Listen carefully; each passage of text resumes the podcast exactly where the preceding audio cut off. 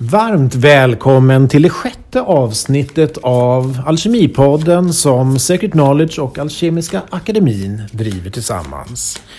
Vi hade idag tänkt att prata och bjuda på lite insikter och erfarenheter kring tarotkortens mystik. Så, tarot. Vad kommer du att tänka på då? Ja, det är spännande som vanligt. Eh, jag ser att ni har förberett lite elixir också, Tommy. Vi har förberett ett imaginationselixir för att vi med imaginationens verktyg och redskap ska kunna se bortom ytan på dessa tarotkort så de slutar vara tvådimensionella gestaltningar och blir arketypiska modeller som vi kan gå in i och uppleva och transformeras genom.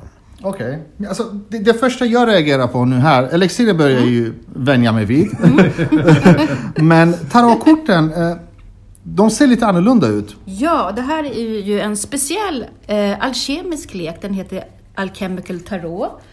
Eh, och jag har använt den sedan 1991, nästan varje dag. Nu är det en nyare variant, den jag har hemma den är liksom alldeles sliten och gammal. Men den tar ju upp den alkemiska symboliken och förenar den med de klassiska arketyperna inom tarot. Så den är helt enkelt underbar att arbeta med. Vad är det för skillnad? Alltså när- det kommer till tarot överhuvudtaget. Eh, nu, nu var det ju andra kortlek om jag förstår Ja. det hela rätt. Eh, vad är det för skillnad? Du menar skillnad mot andra lekar? Ja, men det är ju så att alla lekar har ju ofta liksom en kultur eller en, någon, någon tradition som man utgår ifrån eh, kring de klassiska korten. Den här är ju då väldigt speciell för den har ju, bygger ju också på gamla alkemiska motiv som man har förenat med. Här ser du på djävulens tarotkort, då ser vi ju en hermafrodit som står på draken och den svarta materian. Okej. Och här ser du ju då den klassiska mer paradisets Eva som, eh, vad heter hon? På svenska. Eva, kejsarinnan. Kejsarinnan ja. The Empress. Ja. Kejsarinnan. Så därför är den väldigt speciell och jag älskar att arbeta med den här både när jag drar åt mig själv eller klienter eller överhuvudtaget hur det står till i världen när man kan använda tarot även för det. Kan vi göra så här? Eh,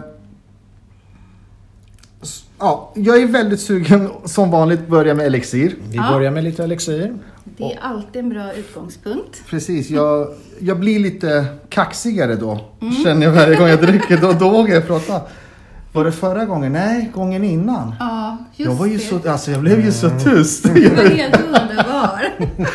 Men det var ju också skönt. Det var också skönt. Men jag känner liksom, nu, nu är det lite mer uh, action här. Det är lite mer soligt idag också. det är Mer soligt, ja, precis. Annan känsla. Om jag får bestämma, eh, bestämma lät det ju lite sådär, för kaxigt innan alla Ja. Kan inte vi börja skåla och dricka lite elixir? Ja. Och så kan du förklara lite hur det här med tarot fungerar. Eh, om vi kanske kan, jag vet inte, dra ett kort för mig eller för eh, lyssnarna kanske? Ja, För lyssnarna, för lyssnarna är väl jättebra. eller hur? Det är väl jättebra. Går det att göra det? Ja, ja, absolut. då kör vi! Skål! Skål! Skål!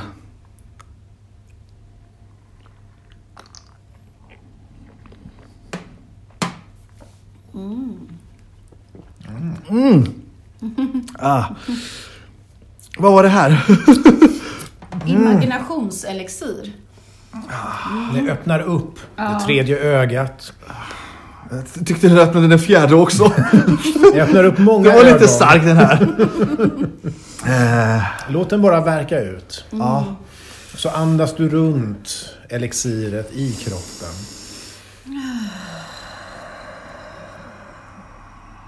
Tänk vad en sån liten flaska kan göra. Eller, Det var provröret Det var till till och med. det var det var Var det den! det var- var den! Det var stort. Gud, det var inte så lite det där. Men jag tänker kanske innan vi kopplar an och drar tarot, kan Ja. vi nu känner de flesta till tarot, men det kan ju vara några som inte gör det. Ska vi ha någon liten öppning om... Ja men det tycker jag. Va? Vad säger du Tommy? Någonting kort om Ja. tarotkortens historia. Ja, det vore väl trevligt. Mm, Absolut, absolut. Ja, Vem så börjar? Du Tommy? Kanske? Jag kan Tommy, börja. du gillar ju historiska Jag gillar det historiska. Och kan sådana här årtal. Ja, nu behöver vi inte fokusera på årtal, men tarotkorten växte fram i medeltidens Europa och var då väldigt kopplat till de olika hoven i både Italien och i Frankrike framför allt. Där det både fanns de som hade råd att kommissionera eller betala för att en tarotlek skulle tas fram. Och sedan hade man det som sällskapsspel där eh, hovmännen och hovkvinnorna tyckte det var förmodligen väldigt spännande att kunna dra både kejsaren och kejsarinnans tarotkort följt av påvens och djävulens tarotkort. Och det var förmodligen ett väldigt eh, skojfriskt sällskapsspel.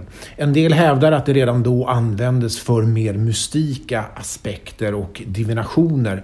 Det finns det inga belägg för. Vi får tro lite vad vi vill, men vi kan se att arketyperna, det vill säga tarotkortens symboler, är utifrån den medeltida världen där riddare och prinsessor fanns runt omkring oss. Där vi hade de fyra olika stånden och en, tillvaro som var uppdelad i olika samhällsskikt men där döden mötte oss alla och där alla kunde drabbas av djävulens inflytande. Under tiden så kommer det ett antal olika klassiska lekar och det är först på 1700-talet som det tydliggörs att det här är inte bara ett sällskapsspel. Det här är ett magiskt kortspel varigenom vi kan skåda genom dimensioner och skåda in i oss själva och se det som inte har skett än. Och där tarotkorten började kopplas ihop med den hebreiska och kristna kabbalan och den hermetiska kabbalan och eh, de 22 bokstäverna som utgör livets träd. Och eh, hur divinationskonsten och invigningstraditionens konst förmedlades genom dessa odödliga eviga arketyper. Och detta från sent 1700-tal utvecklades ännu mer under 1800-talet när Hermetic Order eller Hermetic Society of the Golden Dawn, den gyllene gryningens hermetiska sällskap eller orden, utvecklade sina egna tarotkort och byggde upp invigningsritualer kring livets träd där man under varje invigning fick uppleva ett tempel som iscensatte ett tarotkort från stora arkanan för att man sen skulle få både en direktupplevelse och en förmåga att analysera den upplevelsen och kortets symbolik för att använda det som en del av sitt eget själsliga växande.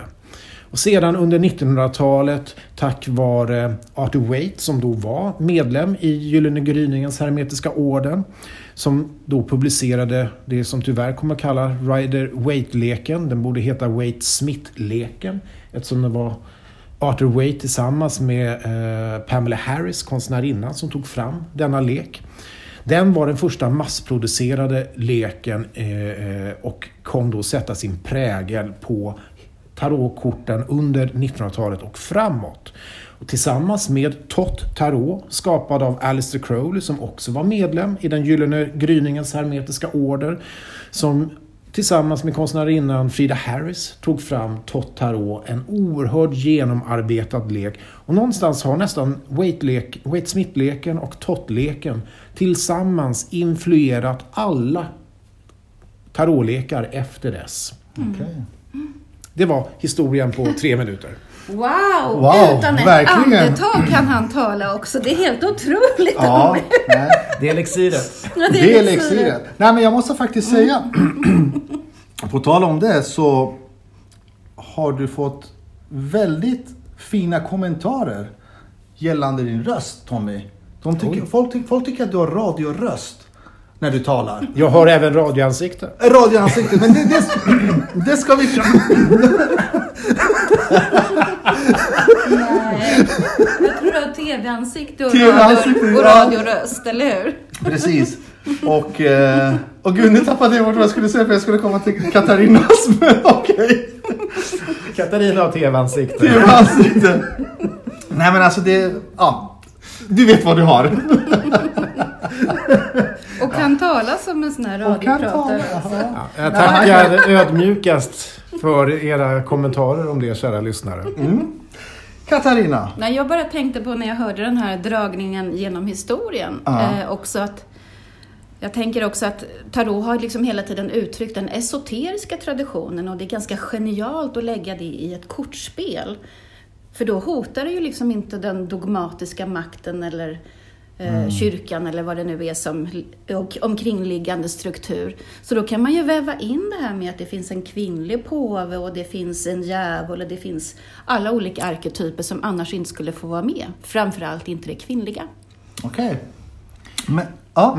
Och därför är ju många av oss har ju börjat vår esoteriska bana genom tarotkorten. Det var min portal. Jag, kunde ingen, jag var intresserad av mystik på olika sätt men det var tarotkorten som med sina arketypiska bilder väckte upp denna längtan efter att förstå mystiken bättre, förstå alkemin, förstå kabbalan, förstå egyptisk mytologi, förstå grekisk mytologi. Ja, hela den esoteriska banan gestaltad i konst. Mm. Intressant. Men Katarina, eh, Mm. du, du håller ändå i kortet. Har du, har du Ja. lust att bara vi- visa lite och berätta samtidigt? Som sagt, för varje gång vi spelar in så önskar jag mer och mer att vi... Det är verkligen dags att börja med Alkemi-TVn. så att man kan man verkligen kan se, filma ja. allt det här som, som, som Ja. vi gör. Men berätta gärna lite så att... eh, Nej, men om vi tänker på de 22 i Stora Arkanan så kan man ju någonstans se att det är 22 arketyper som finns i universum och som finns inom alla oss människor. Så någonstans som alkemister så vill vi ju sträva efter att komma i kontakt med alla de här 22 olika delarna av oss själva. Och vill vi vara lite mer spejsade så kan vi säga att de här 22 olika delarna de finns redan i parallella universum. Okej. Och att det någonstans återknyta och få ner dem så att vi får den här hela spännvidden i själen med de 22 delpersonligheterna. När du säger 22, är det därför att... Är det därför det finns 22 hebreiska bokstäver också i... Ja, eller det, det, det, kan na, man, nej? Naturligtvis är det ju så utifrån ett symboliskt perspektiv eftersom utifrån kabbalan så skapades sk- skapelsen med hjälp av de 22 hebreiska bokstäverna. Det, är det vill säga eh, gudomens 22 byggklossar. Och då har Stora Arkanan 22 tarotkort och därför oavsett hur den skapades, för vi kan titta på lekar från 1400 och 1500-talet där du har de Stora Arkana på 30 kort, på 40 kort etc. Så det var inte satt i sten att det skulle vara 22 kort. Men någonstans bestämde man sig att det ska vara 22, inte 21, inte 23. Och då kan vi ju, vi som kan den judiska och kristna och hermetiska kabbalan, se den direkta kopplingen till de 22 bokstäverna. Och det var det man gjorde på 1700-talet och sa att det finns en direkt länk mellan de hebreiska bokstäverna och Stora Arkanan.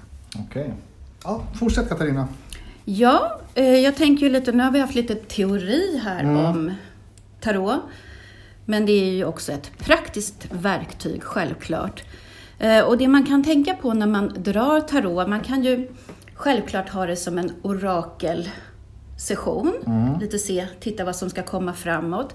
Men det som jag upplever är mest fruktbara, det är någonstans att dra kort för att någonstans se precis vad man ska fokusera på just nu. Den möjliga vägen som man har just nu och den gynnsamma vägen där man lägger medvetandets fokus. Eh, Så att det som är viktigt också när man ska dra tarot, det är ju att om jag drar utifrån ett väldigt stressat medvetande där jag är väldigt orolig, vad ska komma och ske? Då kommer ju det prägla energin i kortet som jag drar.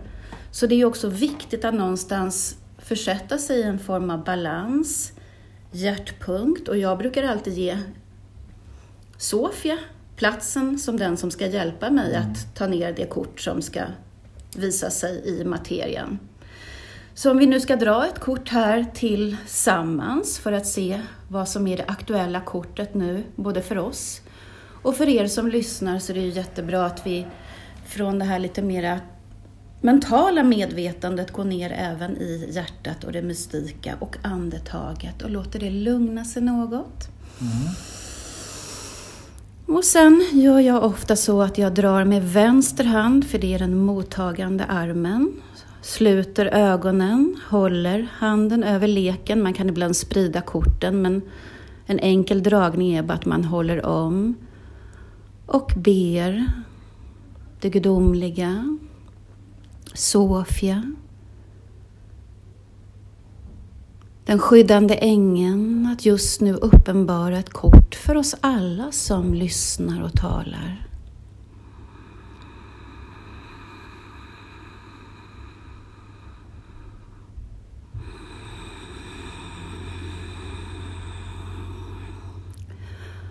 Och då fick vi ett väldigt mäktigt kort som jag älskar faktiskt. Det är domens dag. Får jag se? Mm. Wow.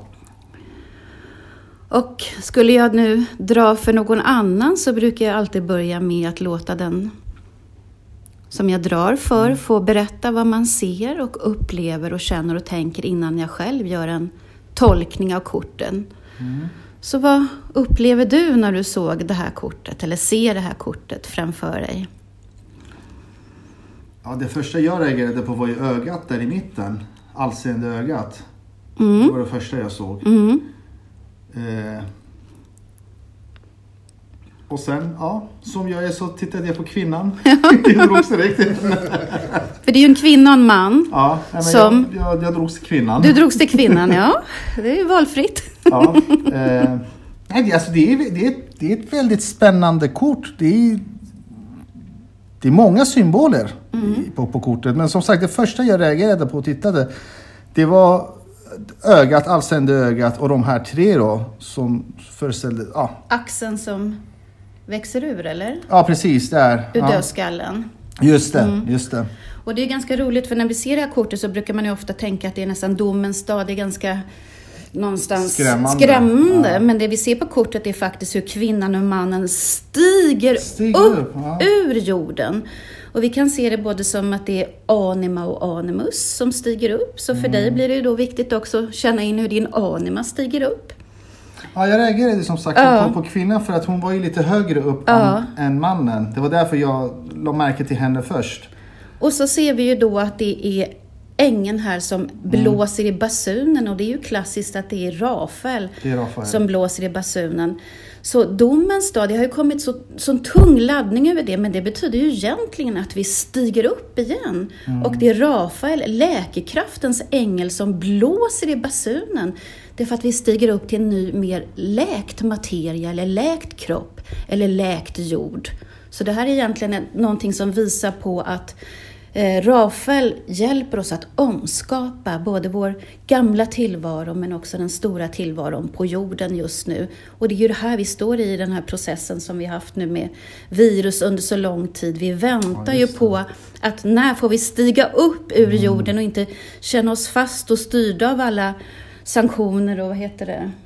Restriktioner. Restriktioner, ja precis.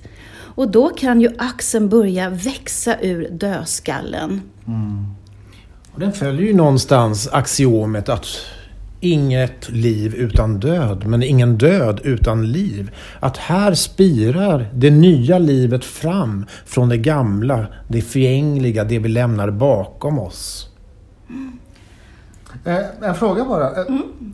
Det här kortet var till lyssnarna nu, eller hur? Vi drog ju Ja. det för lyssnarna, det var inte för mig bara. Nej, det var till Du är alla. representant nu Jag är alla. representant. Okej, nej men jag bara tänkte... Så det är för den tid vi är i precis just Ja, nu när ja. vi lyssnar på det här. Någonstans se att det kommer en tid när vi faktiskt stiger upp ur det här som har låst fast så lång tid. Och att vi inte blir rädda när vi hör den här basunen och hela tänk, tänker på att det är någonting farligt. Utan tvärtom, det är ärkeängeln Rafael som blåser och kallar till ny handling, ny jord, ny spirande tillvaro på jorden.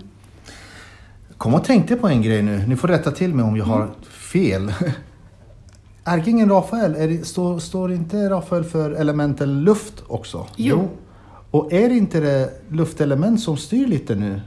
Eller gjorde under 2020-2021 när, när hela det här Verkligen. coronasituationen Ja. uppstod? Verkligen. Så det är ju också Så det, det var verkligen, ja. Jag bara kom och tänkte på det när du nämnde Rafael, luft och elementen luft. Saturnus år förra året. Inte konstigt att det blev så rörigt som det blev. Nej. Men, eh, nej men gud vad häftigt. Men det där är ju också roligt, din koppling som du fick där nu just till med luftens ängen. Att de innehåller ju så mycket symbolik så att det vecklar ut vår egen inneboende förmåga att se sammanhang och eh, synkroniciteter och på så sätt genom de här korten. Du la ju märke till kvinnan för hon hade ju kommit högre upp ur jorden eller ur Och sin så grav. är det ju på jorden, eller hur hörni? Men Jag då, håller med. ja, och då kan vi ju se det här både som vår anima och animus, vår inre maskulina och feminina själsaspekt. Men här att det här är ju en alkemisk lek också och då symboliserar det maskulina ofta själen och det feminina symboliserar vår ande. Och här är det ju någonstans vår ande som nästan går i förväg för att möta Rafael, gudomens läkande kraft och därigenom drar med sig själen. För det är ju ofta så att själen har ju en förmåga att både vända sig nedåt eller vända sig uppåt. Och ibland vet vi inte åt vilket håll vi vänder oss. Och kan vi då följa vår egen ande som höjer sig mot anden i ovan så blir det lättare för oss att i, själen inte fastna i materien, fastna i det förgängliga, fastna i det som har varit, utan tillåta oss lika nakna som de är, att lämna våra gamla personer bakom oss för att möta det nya livet. Och precis som du säger att de är nakna och det är ju en klassisk bild i många alkemiska serier också att man har klätt av sig de gamla rollerna, legeringarna kring själen så att anden kan föra oss dit vi ska. I det här fallet uppåt. Och ser vi tarotkortet utifrån dess koppling på livets träd så får vi även en nyckel till var de här krafterna verkar i vårt eget väsende. För domens dag, det är Shins tarotkort, Shins heliga stig som för, förbinder Malkut, kungariket under våra fötter med vår högra höft.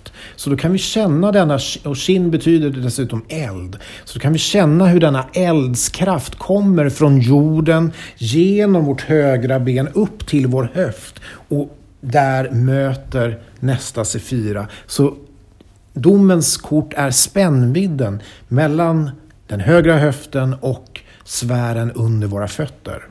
Tommy, när du säger shin, då, då syftar du på bokstaven, shi, alltså bokstaven shin, S då? Bokstaven shin. shin. Precis. Eh, som symboliserar eld. Som betyder det. Som betyder eld. Och det som Tommy tar upp är också roligt för då kan vi ju koppla an tarotkorten till olika passager som vi har i kroppen. Om vi följer stigarna på livets träd. Till exempel har vi ont i den högra hälen som leder upp mot höften. Då är det domens dag vi får jobba med. Katarina, eh, nu när ni pratade om just ben och högerben och vänsterben, allt det, eller ha, ha ont i benet sa du. Jag har ju gått på kryckor nu Ja. i nästan fyra månader Ja. och hade jätteproblem med vänstra foten. Ja. Kan det finnas någon koppling? Eller inte just, inte just med det här kortet tänker jag, men just energimässigt. För nu pratade vi om den högra sidan.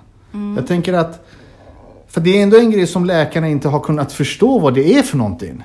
De har ju sagt allt att det är från gikt, vilket jag vägrar acceptera för att jag är alldeles för ung och vacker som du sa tidigare för att få gikt och gå med kryckor. Eh, det var bara en tanke. Jag kom och tänkte på om det är liksom någonting energimässigt. För jag, eller Nej, men kan det vara något sånt där? Absolut, och då kan vi ju koppla an till den andra sidans stig. Eller hur? Vad säger du Tommy? Ja, den andra sidan Stig som någonstans blir partner till domen, det är ju månens tarotkort. Månens tarotkort då rör sig mellan sfären under våra fötter till vår vänstra höft. Och månens tarotkort det har ju både med det undermedvetna att göra, det har med komplexiteten i vårt känsloliv att göra. Och vi kan se månens tarotkort, det finns två pelare, det är en kräfta som någonstans, eller en skarapé, som ska föda fram det nya solara medvetandet upp ur urkaosets omedvetna. Och det är ju en smärtsam process. En process som ofta kan sätta sig som kluster i våra subtila kroppar. För att vi ska en gång för alla medvetandegöra de lärdomar som finns begravda i vårt omedvetna, som finns bortglömda i vårt undermedvetna. Dessa behöver bringas upp till medvetandets ljus. Tommy, när, när du berättar det här nu så, som sagt, ni får ju rätta till mig, men det är bara tankar som dyker upp här. Jag går ju er utbildning. Och Alltså, när jag var i Nigredos-fasen, jag, jag, jag, dö, alltså, jag var ju verkligen nere i mörkret om man säger så. Jag dök ju verkligen där för att jobba med de skuggsidor som, som jag har så gott jag kunde. Eh, och det var i den perioden jag började få liksom lite problem med foten. Men jag säger inte att det beror på utbildningen eller just på Nigredos-fasen. Utan jag tänker så här, kan det finnas någon länk att jag har verkligen Jag, jag, dykt i det undermedvetna? Att, jag, att kroppen började reagera på något jag, sätt? Jag tror, Eller? jag tror att det är så att du också började bli medveten om det som hade pågått under en längre tid. Okej. Både genom alkemin och att kroppen nu ger dig ledtrådar. Okej. Så det är ju liksom, vi kan använda kroppen och förstå var sitter våra kluster när vi får ont någonstans och var har vi våra sår som, som Tommy nämnde just att med tarotkortet känslolivet till exempel eller domens dag. Vi kan ju också få nycklar genom kroppen. Och det kan jag tänka på när du börjar din process med alkemin då i det här fallet. Då är det att då blir saker mera påtagliga, mera tydliga, både i kroppen men också förståelsen. Och det är för att vi ska kunna komma till rätta med de här underliggande som vi kan bära på under så lång tid. Utan att den kommer till så starka uttryck. Och det är ofta när det är som mörkast, då är det på väg att vända. Okej.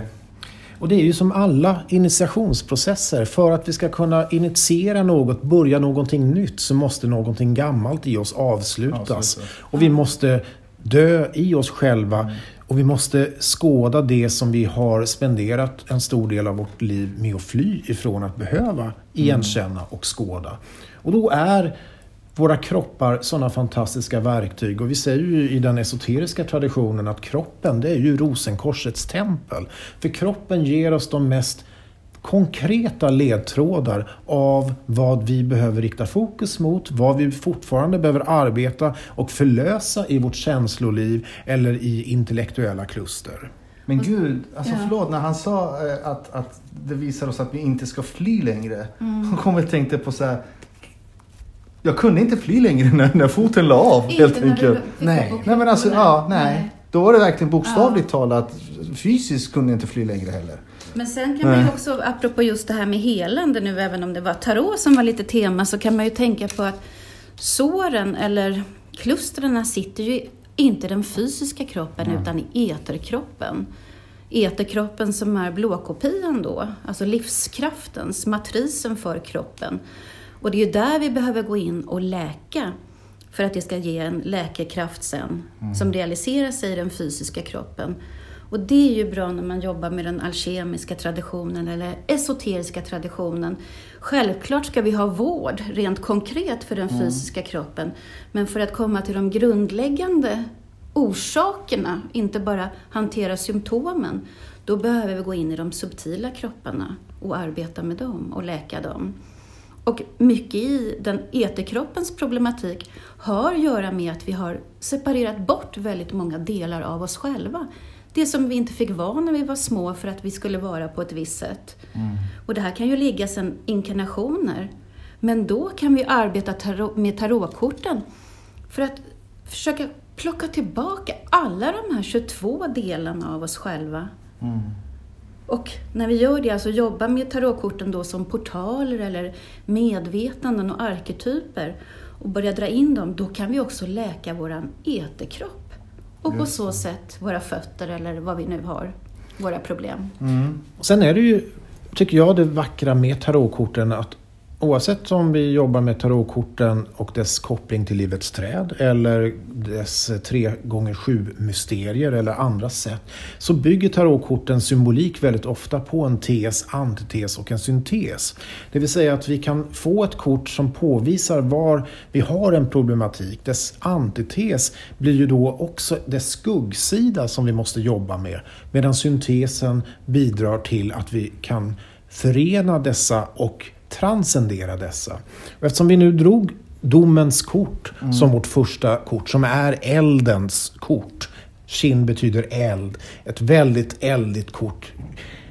Traditionellt to tolkat ödesmättat kort. Men eld. Och sen som dess antites så har vi månens tarotkort. Månen, kopplingen till vattnet. Vi har ju eld och vatten då som står i opposition mot varandra. Dessa motsatselement mellan viljan och mellan vårt känsloliv. Vi vill så mycket men känslorna lägger band på oss. Då har vi som syntesen världens eller universums tarotkort mitt emellan som då sträcker sig från riket under våra fötter upp till vårt underliv som då balanserar dessa två ytterligheter. Och här ser vi ju ett fantastiskt alkemiskt kort universums eller världens där vi har Shekina, gudomens feminina närvaro i skapelsen inuti det röda alkemiska hjärtat i elementens balanserade kors där vi har tillgång till de fyra elementen luft, eld, vatten, jord utan att något tar övervikten över det andra. Just det. det är det här kortet som du har i mitten? Det är kortet i mitten och då har vi balansen mellan domen till vänster och månen till höger.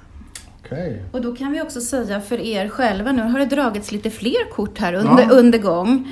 Det är för att jag kommer det här med min fot och ja, alltså snacka då, Precis.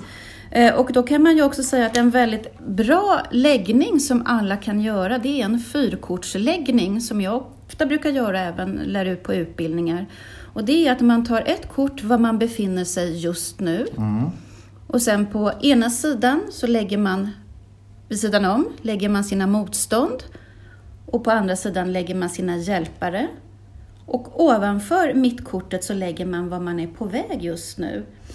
Och för oss alla här nu som lyssnar så har vi fått världen som mittpunkt var vi befinner oss och det kortet som vi ska föras fram till är de älskande. Ja, just det. Där, ja, okay. Så då har vi en enkel fyrkortsläggning där vi får jobba både med skuggsidor och motstånd, det som hjälper oss och vad vi ska rikta oss emot. Och det är väl en ganska bra bild för alla just nu att ha fokus på de älskande som väg framåt. Kärlekens princip. Kärlekens princip. Men, men, har ni utbildningar även i tarot också? Prästinneutbildningen har vi flera moduler kring tarot. I prästinneutbildningen? I prästinneutbildningen, okay. ja. Så det är ju en viktig del att kunna behärska och använda sig av som verktyg. Gralriddare? Gralriddaren, förlåt, glömde vi herrar och Men kan man, kan, kan, man annars komma och bara eh, liksom... Alltså jag använder, jag gör inte bara tarotsessioner om vi inte har en orakelkväll, vilket vi haft tidigare här också, men jag använder ofta tarot när jag har sessioner för att se portaler som man ska okay. gå in i inför när man har klientarbete. Så tarotkort är någonting som vi använder på så många olika sätt i både utbildningar och sessioner och framförallt mm. dagligen hemma gör jag själv. Men om vi tänker så här nu. Eh, mm. Först drog vi det här kortet då. Ja. Domens kort. Domens kort. Mm. Eh, och det var ju för våra kära lyssnare mm. egentligen. Sen hoppade jag in här med min krycka mm. och pratade om min vänstra fot. Och sen tog, tog, vi fram det här kortet som hade med månen att göra. Ja. Men ska vi dela... Är, är all, allt det här för samma kort eller drog ni de här kortet för mig och det här för... Nej, det här drogs för alla just nu. För alla ja, just nu? Okay. Så du kan till och med fota det här och lägga som en det bild på podden för då kan alla se de här bilderna. Och det, vackra med tarot att även om vi pratar om stigar och mm. hebreiska bokstäver hit och dit, man behöver inte veta någonting. Man kan också rent intuitivt koppla in sig med korten och de talar till det här arketypiska språket som vi alla känner. Mm. Så om vi, vad, vad, vad är budskapet nu av? Budsk, budskapet är att, eh, nu ska vi se, på den sidan hamnade domens dag. Då är det ju någonstans att vi har domens dag som faktiskt är vår hjälpare. Mm. Eh, det som ska hjälpa oss att lämna, precis som Tommy sa, själen och anden stiger upp läkekraftens ängel blåser upp till en ny tid.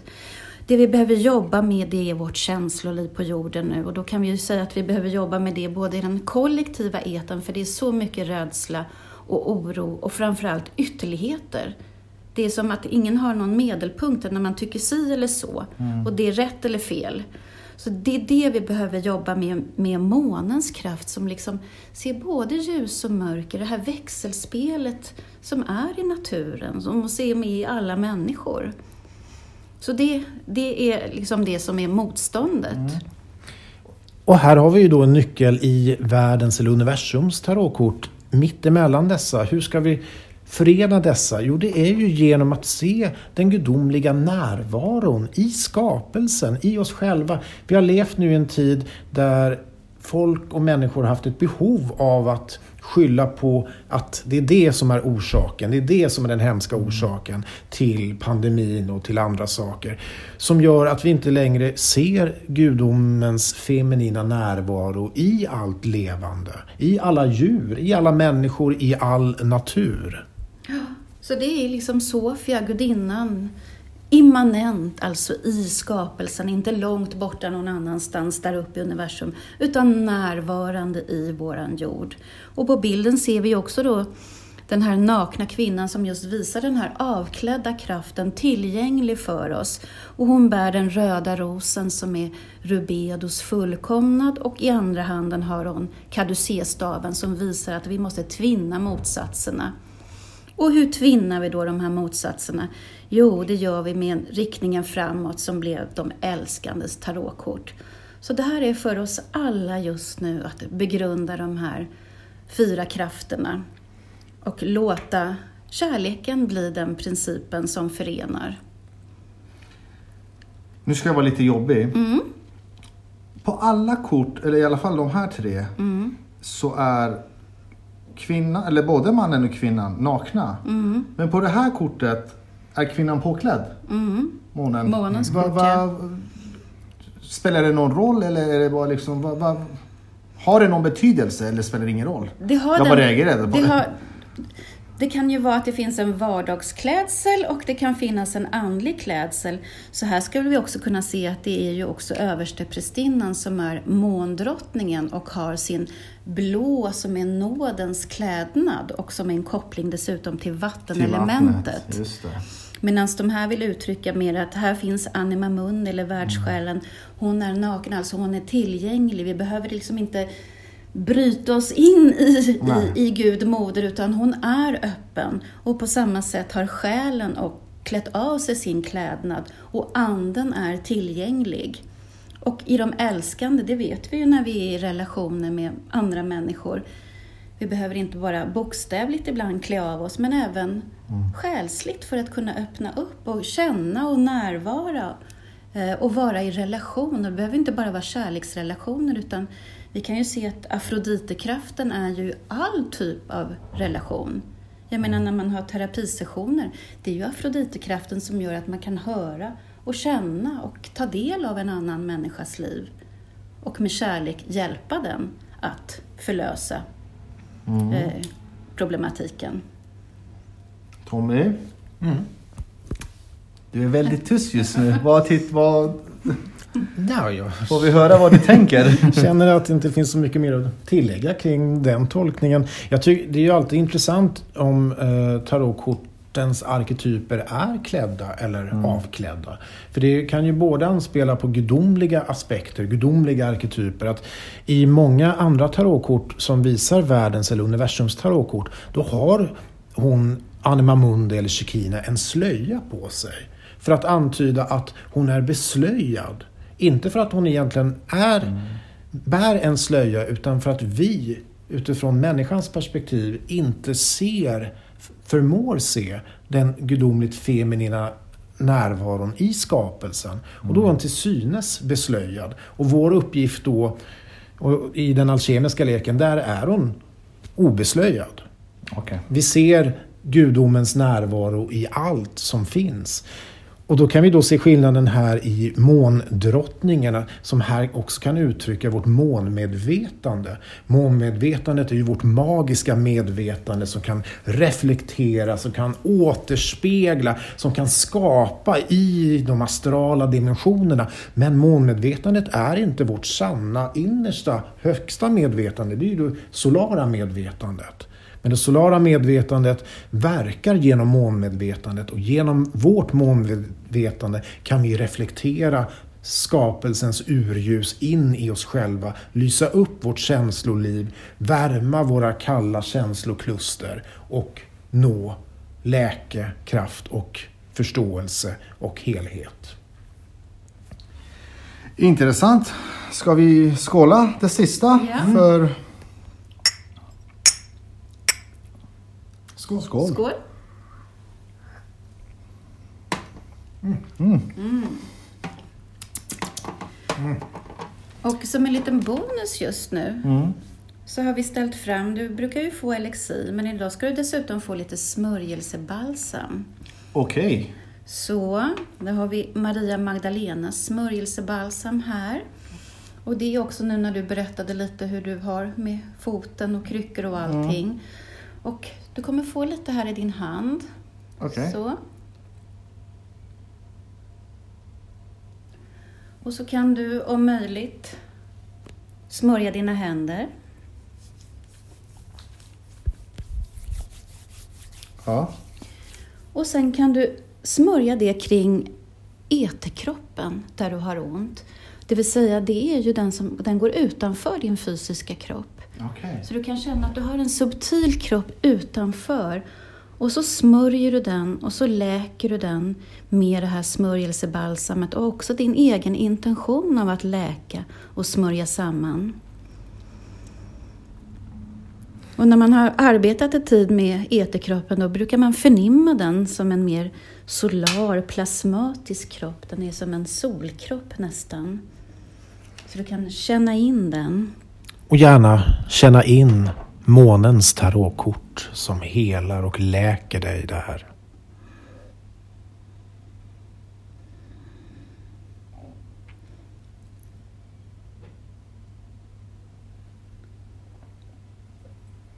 Och det här är någonting vi kommer prata lite om på kommande också poddar, det här med smörjelsebalsam och elixir. Men nu var det bara för att få en liten känsla och för att kunna läka just nu det som du har.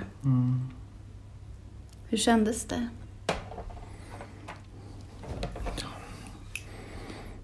Känns ju bra. Det här luktar så gott. Ja, Vad är det för någonting? Oj, det är ett balsam som är recept av både Anubis och Maria Magdalena. Så det har de här klassiska balsameringsoljorna men också Maria Magdalenas nardus och eh, olibanum och de här oljorna. Så det är så mycket, både blomster som man gör ett Maria vattenbad där man eh, kokar dem, sjuder dem väldigt långsamt och sen är det mycket eteriska oljor också i. Nu blev jag lugn igen. Ja, nu, eller hur? Nu blev jag lugn igen. Ja, skönt. Underbart. Mm. Kanske dags för mig att flytta in. Ja. Dricka elixir och använda olja och få behandling och, och bara må bra. må bra. Och det där kan ju alla tänka på också. Ibland vill man ju bara dra ett kort sådär lite snabbt för att få någonting. Men att avsätta en tid i veckan där man gör en sån här fyrkortsläggning, där man, var man befinner sig. Men att man då kan ta hjälp av ett alkemiskt elixir eller örtter, men också olika oljor. För det är ju naturens läkande eter. Och Det luktar jättegott. förändrar faktiskt sinnesstämning också. Ja. Och läker eterkroppen. Fick Mm. du ingen sån Nej, här? jag fick Conny ingen. fick- Han får lite på huvudet idag. Tack så mycket. Men jag tänkte till våra lyssnare ge ett eh, sista tips innan vi avslutar.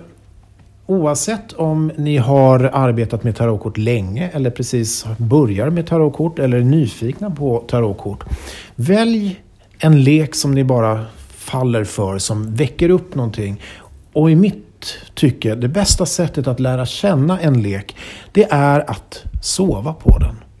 Det vill säga, lär känna var och ett kort genom att meditera på det, läsa på om det på kvällen, titta på det, studera färger etc. Lägg det under huvudkudden och försök se kortet framför dig när du faller i sömn. Och du kommer börja drömma om kortet, till och med att du är i kortet och ser vad som inte syns i kortet och kommer så efter 22 dagar få direktupplevelser och egna drömerfarenheter kring vart och ett av Stora Arkanans 22 tarotkort. Oerhört roligt, lätt och utvecklande. Intressant.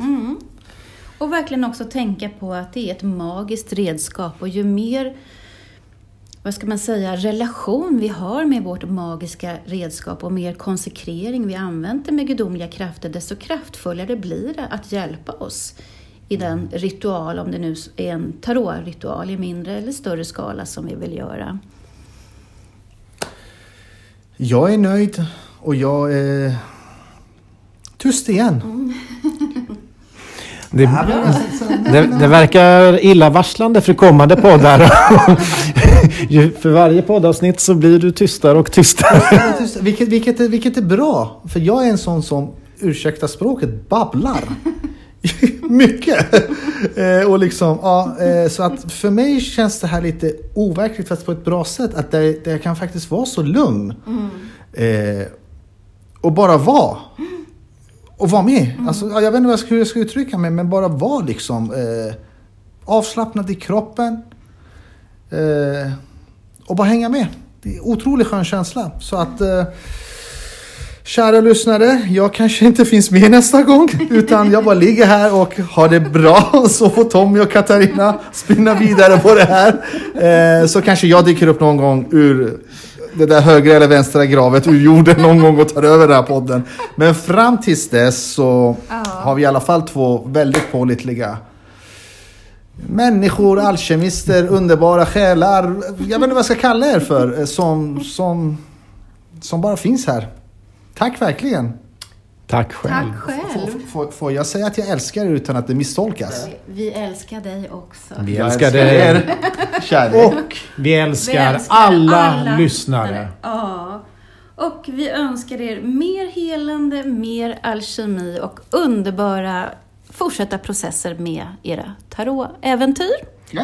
Vi hörs nästa gång. Tack, tack. Tack. Tack.